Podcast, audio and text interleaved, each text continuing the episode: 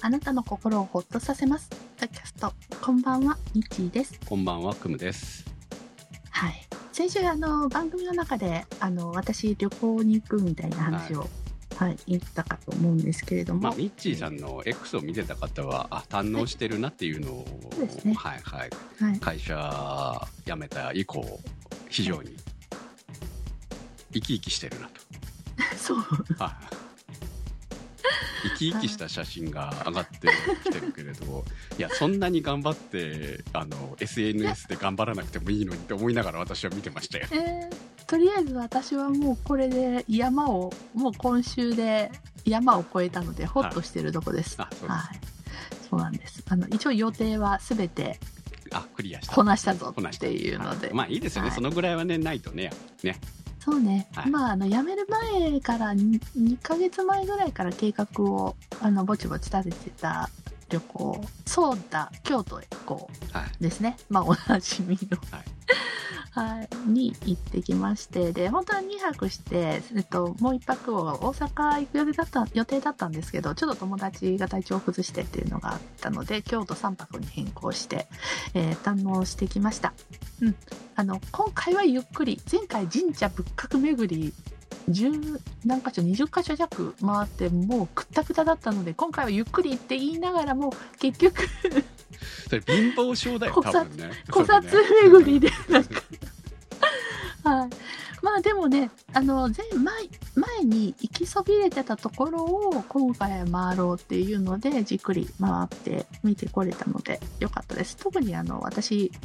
あの10代の頃から小学校の頃から時代小説とかこういろいろね文学少女だったもんで、はいははいそれに出てきた場所に行くっていうのでとてもはい、うんうんあの全部聖地巡礼どこに行っても聖地,、はい聖地巡礼泊まったところも聖地巡礼みたいな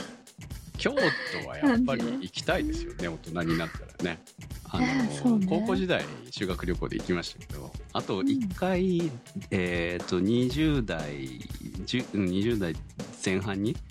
うん一度当時付き合ってた女の子と行きましたね神戸京都、うんうんでもさやっぱりその頃よりも今行きたいんだよねやっぱりね、うん年齢的にねなんかこういろいろ分かっていろんな場所に思い入れが出てくるんで、はそれで余計にあのあもうい、うん、ここに行きたいっていうのは私はすごく強かったですね。だってほら、うん子供の頃って、まあ、子供、うん、神社見てもなんかねそれほど、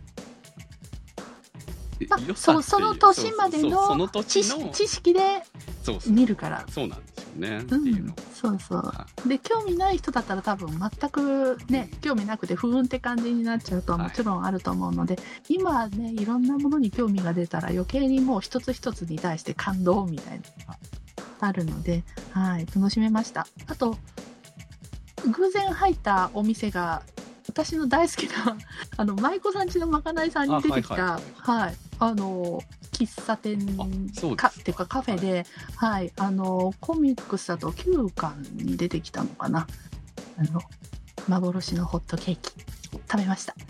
よかちっなみにあのあの作中に出てきたのはハート型のホットケーキなんですけどちょっと私はさすがに恥ずかしくて頼めなくって普通の丸いのにたえ今日のアートワークホットケーキじゃなくていいんですかホットケーキでいいですよ別に iPhone なんて iPhone なんて別にわざわざどこでも見れるものですから、うはんいはい、ちなみに座った席はちゃんとあのコマの中に描かれた背景にあった場所で、はい、いいですね後から読み直して、はあ私ここ座ったわみたいな、はい、そういう楽しみもねやっぱりこう あの人生重ねてくると 付随して、はい 出てくるので、はい、あのうんしっかりリフレッシュしてきたので、ね、あと大日如来様と語語り合ってきたので。 そうなんですか。うん、ちょっと今後どうしましょうみたいな。はい、あのリフレッシュできたのでよかったなと、旅行はいいよって思います。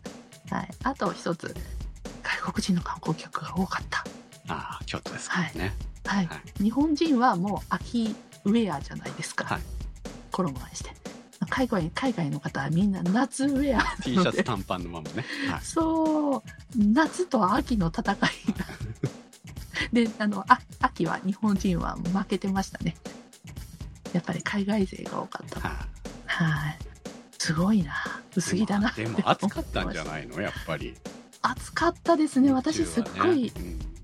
ん焼けてしまって、うん、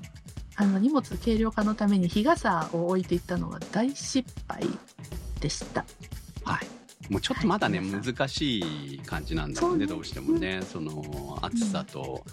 えーまあ、寒いと時間は寒いんだけどね寒い時間帯そはう、ね。気温差がねどんどそうなんんですよ広がってきてますからねあ本当に皆さんあの体調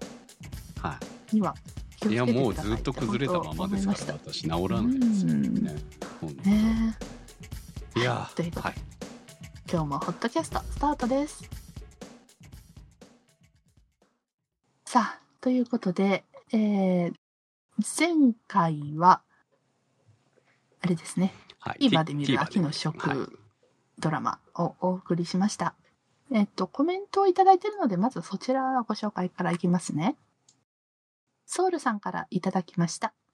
クムさんは食系の番組志向のようですが、私はひとひねりした旅系ドラマが好みのようです。今期だと日常の絶景で、一時期よく見ていたのが、九州北部のうどん屋を巡る岡澤明くんのうどんマップ。最近は TVer でやってないようで復活を望みたいところです。ドラマ系ではなくロケ番組ですが、ロケがドラマのような番組です。お耳に合いましたら、旅するサンドイッチの伊野伊藤マリカと、電線愛好家としても一部で有名な石山レンゲ。日常に潜む絶景を巡るプチ旅ドラマです。これを原付きサンサンデーライダーの旅ドラマ仕立てでやってほしいと思ったり、加えて旅といえばグルメ要素もあり、キャスティングもあってゆるい作りになっています。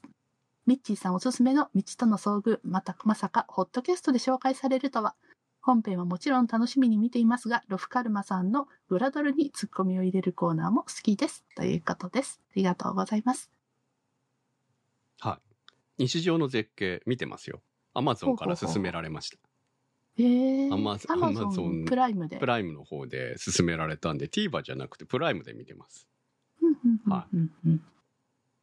こうなかなかね英語写真心がないんでね私ねうんこういい画角で写真を撮りたいと思いますよ ね。勉強になるんです かうんあの風景写真だからねあくまでもね。うんほら私撮るの風景よりも物撮りが多いん で物撮りはまあまあ撮れてると思うんですけど、うん風景はねやっぱりねセンスがいるでしょうん、そうなの。そうなのよ。だからね、うんあれはどこかで学びたいでもなと物撮思りいます。もセンスがいるからととにかく、うん、下手でも撮っていけばなんとかなると思ってはい、まあね、ま撮あね。ってますけどうんうんやっぱり時間をかけることが大事なんだなって思うんですよね。なかなか難しいですよね。ねえはい、私もあのロフカルマさんの「グラドルにツッコミを入れるコーナー」っていうのがまあラッパーであの多分有名なあの JA の JA?JA JA? じゃないよあのほら一時コンビニでラッパーの人がなんか、あーはいはいはいはいはいはい。おばあちゃんと一緒にラッラップする CM ありましたね。。覚えてます。ああれれのはコンビニでのそのラップそうはそう、そうそう。あれですよ。あの、CM が流れない時に流れるやつですね。 AC だ。AC AC だよ。 AC 何が JA 失礼しましたはいで、そのラフロフカルマさんっていう方が、その私の好きな道との遭遇の、あの、1パートでコーナー持ってるんですよ。はいグラビアアイドルが登場して、彼女がこう自己紹介をして、まあ、質問に答えていくのを見てツッコミを入れるっていう。ロフカルマさんはあのグラビア評論家、グラビアアイドル評論家でも、あんな感じなのにそんななの そうなんですはいそうなんです。あんな感じなのに。 で、すごくグラビアアイドルにあの造形の深い方でいらっしゃるみたいなんですが、えーその最後にグラドルのその自己紹介的な語りが終わった後で彼女が何点か自分の好みの中で何点かをつけるんですけれども、私はそれを見ながら、ロフさんなら何点をつけるっていうのを当てるあークイズを、ねはいはい。結構よ、だいぶ予定あ大体ある合うようにはなって心の中好みはつかんだこ心がロフカルマになってるんですね、好みがね好みがいや意外とあの好み合うなとか思いながら、はい、見てます。はい、というので、ね、あの前から多分私この番組は一生懸命アピールをしてたかと思うんですけれどもこれはい TVer でやってんのもちろん TVer であります。はいはいじゃはあちょいっ、あとのお今笑い芸度人のミキさんが MC でやってまして、はい、あのとにかくメインパートはあくまでも道マニアの方が何人もいろんなもの道マニアの人が出て、えーゲストさんっていう方を連れ歩くんですがゲストさんはプロデューサーがなんとか見つけてきた一般素人の人たちは と なかるほど本当ね行きつけのサウナのおじちゃんと店長さんとかかそんな感じなわけ、ね、そうそうそうそうあのなんか構成作家のお母さんとか。あはい。あの、でも時々あの漫画家さんだったりとか、 うん、あの、たまたま知り合いですみたいな。あまあいろんな人たちが出てしまいには、あの、どうしてもあの、アポが取れなかったんで、あの、路上で、すいません、今から道のロケに行くんですけれども、お時間ありませんかって、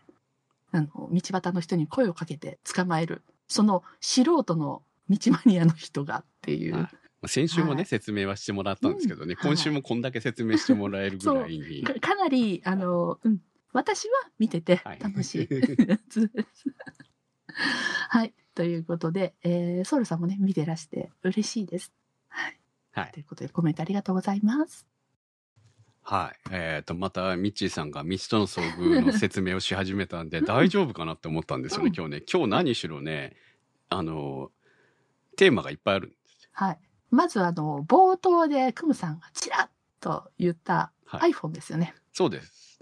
えー通常だったら今回は iPhone のアートワークになるはずうん、な iPhone んでですすよ。けどはい。えアートワーク変えるんじゃなかったのいやもう iPhone だっあそうてなんですもかう渡してあるもん。あもういいんです かあんまか派手じゃないですけどねうん、私の iPhone14 Pro の最後の写真ですよあれがこれ15じゃないの？だから iPhone14 Pro で撮った最後の写真あ、あーなるほどなるほどそういうことですよ私ね。がうん iPhone15 Pro で撮った最初のうん写真はケンタッキーうです、んはい まあまああのね毎回あクムさんが新しい iPhone 買うとアートワークは、ねその回はアートワークは iPhone なんでは私はそれで揃えていきたいのいでわかりましたはいまあでもね今日今日のね11時過ぎぐらいに来た、11時半ぐらいに来たんですよついさっきじゃないですかそうで、うん収録今4時からなんで、うんはいそんなにねもうとにかく今日準備をしてバックアップを取っていてで、えーもう準備して準備万端待ってて、で届いてからあのーねバックアップを復元をしてたんですねええ久しぶり今久しぶりって1年ぶりですよ私もねうんでもねこれあのーお仕事ですることもあるんでうんたまにやっとかないと忘れるわけですようんで OS のアップデートに伴って若干変わったりとかするしあとアプリのアップデートとかによってねうんなので、えーメモしながらやってましなるほどたはい、いや自分ならほらいくら時間かかってもいいじゃんある意味さうんでもあのーそうじゃないあのー訪問とかして仕事でやる場合だとあのー時間そんなかけられなかったりとかするじゃんうんうんいやまあある程度時間がかかるのはまあもうわかり前ますよ提として、うんあの最初から話してから行くんですけども、うんまあそれでももうこう iPhone 買うところからお付き合いすることもあるから私ええであのと持って帰ってきて、うんうんさあそこからバックアップから戻して、とかいろいろやるわけですよ。うんまあそれあのねお店でやってもらう場合もあるとは思うんですけど、まあお仕事でやってるうん時もあるので私うも。んいやね、あの、早く全部復元できるようにしてほしい。 いや、普通にね、あの、うん iOS 同士の場合は、今だいぶ便利にはなってるんですよね。ええこう、Wi-Fi 環境下であればできたりとか、もう本体横に置いとけばできたりとか、いくつか方法ありますけど、まあそれでも結局一番早いのはパソコンにつないでやるのが一番早いんですけどへーただあのそのままデータ持ってくんでうん結構容量食うんですよね。ああなるほどなるほだどからい今時さ iPhone って最低でも128なわけですよ。うん、 MacBook とかだったら128しかないやつだって普通にみんな使ってると思うのね。確かにっていうかもうパソコン持ってない人い やまあ、そ本う当いやでいやだからパソコンを持ってるにしてもですよ、うんそうそうそうそうそうねそうそうねで120256でもすね、128の iPhone 結構フルに使ってるとうん、うんバックアップのデータ持っていくだけで持っていけない場合もあるわけですよ容量パンパンで、うんそうねうんっていうのもあるんで、あ、なるほどなと。早いからといって、あまあ、うち、うち今ね、容容量あるんで全然、と思ってやったんですね。通常はやらないんですよ、さすがに。うんでも昔みたいにデータ丸ごと持っていってるわけじゃないみたいだから、うんあの、アプリとかは再インストールしてましたもんね、後から見てたら。うん昔はアプリも確か持ってったんだよね。へーアプリの、その、アプリ自体を。なるほどだからもう丸ごと本そ当うごそそうっとそうそうそう、ごそだたんでーっすねと、中に入ってるものごそーっと持っていって、で、ごそーっと戻してたんですよ。うんで今はあのアプリは再ダウンロードしてるみたいですねうんそのごそっと持ってってもっうんええていう感じでしただからそこまで容量組まないのかなって感じではあったけど、それでも数十ギガは、えーデータ持っていってたんでまあめんどくさいなって感じはありましたよねめんどくさいあの容量ちゃんと調整しないと、うんうん、 Mac 使ってる人はねまああの分かってる人はいいでしょうけど分からない人だとね、で終わったら消しとかないとねもったいないですよねうんはい。で、まあ、そ、結局、データを復元して、復元した後に何の設定を戻さなきゃいけないかですよ。うん、それが、結構あるわけですね。すべてが、その、Apple ID に紐付けしてあって、はい、えー復元で戻るわけじゃないので、うん、 Google 系なんか全部再ログイン必要ですもんね。えー、あそうそうかそうかそうですよね、 Gmail とか、あのすね Gmail のアプリとかを使ってたら、でしかもマルチアカウントで複数使ってたりとか、うん全部サインインストール必うん要ですよ。はあで全部認証がみたいなそうそうそうそう。で、あの、あとは Google 系のドキュメントとかそういうのも、あの、まあ、い一つ登録さえすれば、一度登録さえしてしまえば、あの、アカウントは出てくるんだけど、ええそのどのアカウントを使うかを選んでまたさそこで入るみたいな作業が必要になりますし、あと銀行系ね、うんあはい、そうかスイカとかね、あのーまあ私はイオン系に行くことが多いんで、和音とか、そういうのは、あの、前はダメだったと思うんだけど、今うんうはん、自動で引き継いでくれますね。へえ一個ずつし確かしなきゃいけなかった記憶があるんですけども、うんそれ関係なく全部自動で行って、あの、アプリは再インストールが必要なんです。あ、再インストールじゃない、うんあの、再度ログインは必要なんですよ。各アプリうんの、うんスイカのアプリとかそういうのは必要だけど、あの、金額自体はウォレットに持ってってくれますね。金額とかそうういうのは。うんうんだからでとりあえず使えるって感じになってた、でもあのーアプリは再,、えー再ログインが必要でしたねで銀行系も OK なのもあればダメなのもあるっていうダメな方が多いですね基本ねうんだからそういうのを全部 ID とパスワードメールアドレスとパスワードなり、い今すっごいたくさんアプリ入れ入れてるじゃないですか、はいはい必要ではい、それを全部こう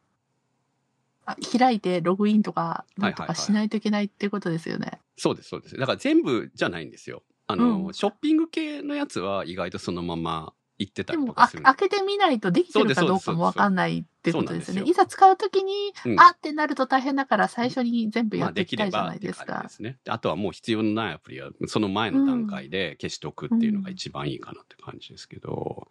っと気が遠くなる感じ。うんま大変ですあねそれをちょっとやってたんですよだから何はいけて何はダメなんだっていうのをメモしながら、うん。であ意外とだいぶ昔に比べればマシになってるなっていうのもあればいやうん相変わらずドコモのアプリ系は全部ダメだ全然ダメだなみたいな感じ。うんだったりとか、いまだにね、使えないのがあるもんね。よく分かってないみたいな。本当に。なんかエラーが出てて動かないみたいななんかもともと別の理由があるみたいなんですけどうんななんかこうそういうものもあったりとかうんまあ、あとは普通にパスワードさえ記憶していれば、パスワード、うん、どと ID さえ記憶していれば、どっかにメモ、私は全部、あの、二つ、ワンパ、ワンパスワードっていうアプリ管理アプリと、えーまあ、ちゃんとメモに全部残してるのと、うんえーあと、標準の、あの、パスワードマネージャーも使ってるんで、まあう、んどこかで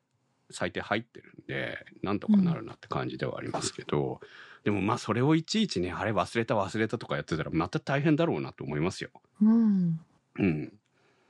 まあ、それで、でもやっぱりね、一個ずつチェックしたりとかしてたら2時間ぐらいかかるからね。うんかかりますねそれはうん。だからまあ、うち、私はアプリの数が多いにしても、この前あの、娘から、なんでそんなに入ってるのって言われたぐらいでしたから、え、そんな娘の方が多いんじゃないのと思ってたら、娘よりも多かったみたいですね。今今120個ぐらい入ってるの。アプ普リ。通だとどのぐらいなんですかえー、知らないよ。だって普通がわからないもん、俺は。まあ、あの、お客さんとか見てると、そんなうん50は入ってないみたいですよ。うんうんうんまあ確かに多いっちゃ多いかもしれないけど、まあそれでもこの前だいぶ消しましたからね。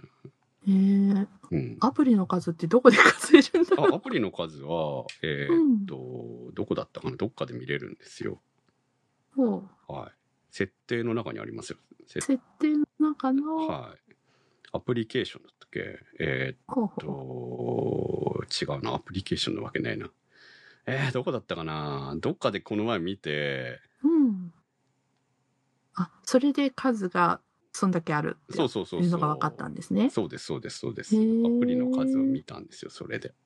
うんうんうんうんで、えーめっちゃ消してったんですけどね。いやなんかもう消し使わない気がするんだけどどうしようっそうてそうそ残うしてあるのが結構あって。やっぱあるでししょ、そういうの。ょ。うん。うんでも今回だいぶそうなん私も消しましたね、それでもね。うんうん。うん。えーはいいや自分も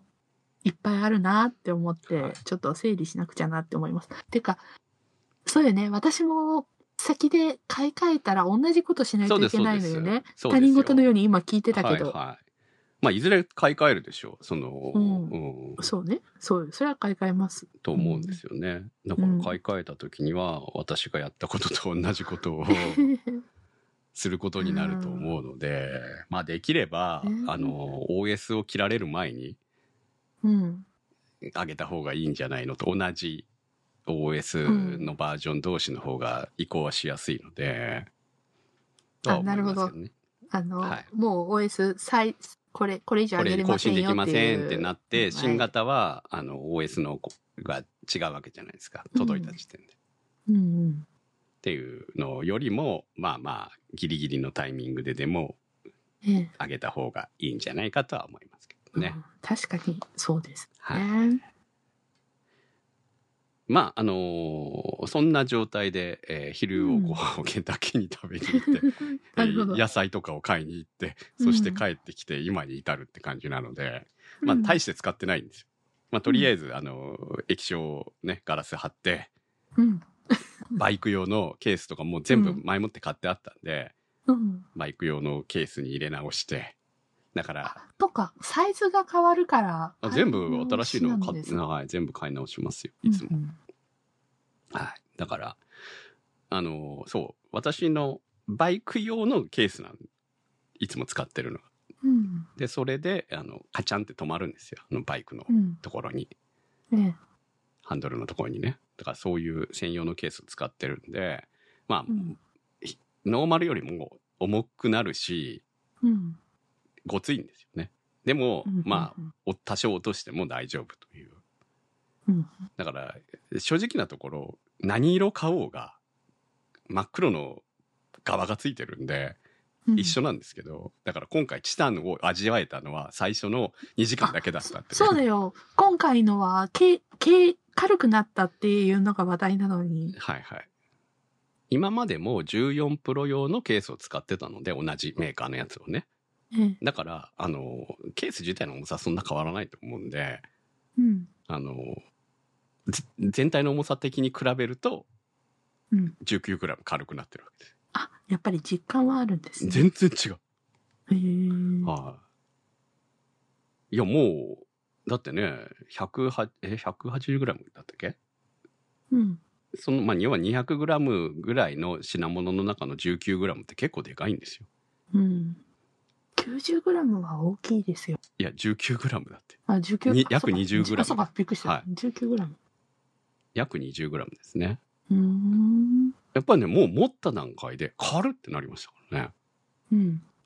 で、いやいや、本当 iPhone の嫌なところはどんどん重くなってたんで、そうね。ステンレスとか、まあ周りに使って高級感は出てましたけど、どうせケースつけちゃうから、もうはっきり言って軽い素材の方がいいわけですよ。うん。まあさすがにプラスチックじゃ安っぽいだろうとは思いますけど、その、アルミでも何でもいいわけよね。どうせケースつけるから。うん。できれば軽い方がいい。ステンレスみたいな重い素材使って、うん。まあ、裸で使う人ならね、そそっちの方がいいんでしょうけど、うん。だって15万ぐらいするわけですよ、今回のやつうも。ん15万するもの裸で使えますか怖い。怖いよね。やっぱりねとっても怖い。うん。ってなったらどうせケースつけるんだからねえ何でもいいんですよ軽いけりゃ、うんでも本当ケース外した時に、あこんなに iPhone ってスリムでそうそう軽いのかって、しなかんもかっこよかかった感りする動しちゃうんですよそうかねっ。こよかったりするんですうね、ん、だからすごいこう忍びないんだけど、は持ち歩くとリスキーさを考えるそうと、うんごつい昔はねレーザーとかのやつでなるべく軽くしてたんですけど、もう全画面になっちゃったからうんもう結局カバータイプしか使えないんですよね。なるほどうん、でまあいしかもバイクに乗るようになってそうなるとそのバイクに乗る時だけケースを変えるっていうのはもう不便でうんでまあね落としてしまう可能性を考えたらもうケースつけっぱなしの方がいいわけじゃない普段だってうさ、んまあ、実際、うんあのこのタイプのケースにしてから本体が傷つくことはほぼなかったですからねっていうかほぼっていうかうん全然なかったわけですよ、えまあさすがにねそのバイク用のえうんバイク用のケースなだけあって通常よりもごついですからねうんっていうのもあってだからまあ今回ももうそのケースにはめちゃったんでチタンを味わえたのは本当2時間だけでもそれでも普段持ってるわけじゃないうん普段持ってるものの重さから考えたらやっぱり 19g 軽くなったの全然違いますようーん軽って感じあのチタンの質感どうなんですか触ってチタンはチタンっぽかったですね確かにねなるほどはい。でも、どうせ2時間しか見れてないんで、一緒です。チタン、チタンの部分ってあの、枠だけよ、ちなみにね。うわ後ろじゃないよ。背面はガラスですよ。あれはレ、あのーは、チタン色なだけであってあ、ガラスですよ。そすうりガなラんスなんだですえよ。なんだあ騙の、されたあれはなぜかって言ったら、アンテナの絡みでガラスなんでうすよ。ん電波通すために。金属じゃない方が飛ぶんで、あのーうん金属は使われないいいんですよ。うーんあそうなんだはい。だからガラスをずっと常に使ってる理由っていうのはそこにあるみたいですよ。うーんそれはね、聞か全部ないとわわかんないものね写真じゃわかんないかんないでし ょ。はいしかもね、すりガラスだからわかんないんですよ。前は、うんあの、ツルツルガラスだったんだけど、今回はうねん、すりガラスなんですよね。へー指紋がつきにくいからじゃないかな。うんうんうんはい。でもまあ裸で使えたらいいんだけど、でもね、あの、iPhone もずっと今レンズが出っ張ってるから、うんプロのレンズってめっちゃ出っ張ってるんですね本体が小さいからプロマックスだと全体が大きいからまだいいんですけどうんプロのレンズってレンズがこうドカッとあるんですよ本体の中で写真見ても存在感ありますよだね。からこれをそのまま机とかに置くとレンズのところがでこう斜めになるね結構ねうんうんうんで直接レンズが床に当たるでしょうんが嫌なんでやっぱケースつけざるを得ないんですね周りをこうちゃんとああのレンズに貼るフィルムの方はつけないんですか？レンズに貼るフィルムはずっとつけてないですねうんうんうんはい、ふレンズの方はそのケースがガードになってくれてるんで、なるほど。はい、だからその分結局厚くなるわけですようんガードがついてるって思ったらうん。はい、まあまあ仕方がない。その辺はね。うん。それはもうバイク乗らなくなったら戻しますけうん。ど。乗る限りはこのケースだと思うんで。はい。あ、まああの軽さがとにかくすごく軽いのはいいでうす。ん。うん。たった 20g でも全然違う。うん。なので14プロ、13プロあたりを使ってる方はおすすめですよ。うん。軽さだけでも。まあ、だってほら iPhone なんて毎日持ってるわけでしょそう。一日何時間手に持ってます、それを考えたら毎日家の20中でさえ持ちそう歩いでてするも持んね。ち歩いてるでしょそのん 20g 軽くなるんですよ毎日、うん。その分、はい。はいその分そうね、手の負荷が減るはっいてはいいうのがねはい負荷がかねやっぱりね素晴らしいですよ。うん。なので、えー軽さだけでもおすすめできるんじゃないかといやほら多分ね一つ前二つ前だったらすごく下取りが高いと思うんですよね今、だからその値段だったらとっとと買い替えてしまうのもありかなと思います私12プロマックスを今回下取りに出して買いましたので、まあ、そうじゃなかったら買ってないですよさす がにこんなん言ってますけどうん。で、えー、14プロの方は妻の方に下ろすことにしたんでうん。ねいやねやっぱカメあとカメラねどうせ私、もうカメラのために iPhone 買い替えてるようなもんなんでうん。でポートレートモードよく使うんですよねよく写真見てもらったらわかるんですけど物撮り、料理に通ったりと多かねいですからすねるのが多いんで、うんでポートレートモードどんどん進化してて、えーっと12ぐらいの頃結構離れないと撮れなかったのがうん。あの結構近くで撮ってもボケてくれる後ろがみたいな感じにうんうんどんどんなってきてて、今回のも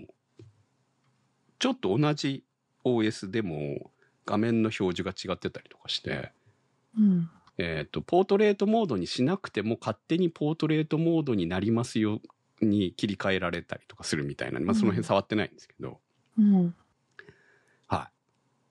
いなんか色味も綺麗だったような気がしましたさっきうんケンタッキーで。まだ撮った写真ぐらいしかないけど、うんはいまあそのために買い替えてるようなもんですうね、んねはいあの、速さとかそういうのはどうなんですか全然わかり ませんだって、まあ、まだこれからだからうんでも多分変わらないと思います。だって一つしか変わってないから、二つぐらいだったらあやっぱ変わったって思えるけど、ねえ12から14に変えた時は変わったって思いましたよ。早くなりました。う確実に。うん。でも14、15の差はほぼないんじゃない実際触ってみても。うーん。感動は何もないですよ。軽さが一番感動したぐらい。あ、なるほど。はい軽さが感動。で、カメラは、あ、確かに良くなってるっぽいって感じはします。ね。はい。まあ、その2つだけ良ければ、もう別に不満はないんで。うん。まだ USB-C のメリットって充電が使い回せるぐらいですから。うん。はい。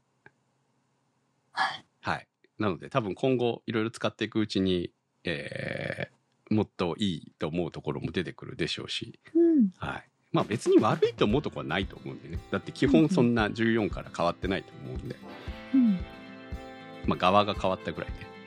うん側がステンレスからチタンに変わったぐらいで、あとはほぼ変わってないと大きな変更は加えられてないと思いますから、なるほど。はい。はい。 20g の軽さをね毎日味わうためにうん。買いましたはい。ということで、えー、iPhone15 Pro。まのプロですはい、はい。はい、購入しましたと感想いう購入。こどうしようこれ次は来週こ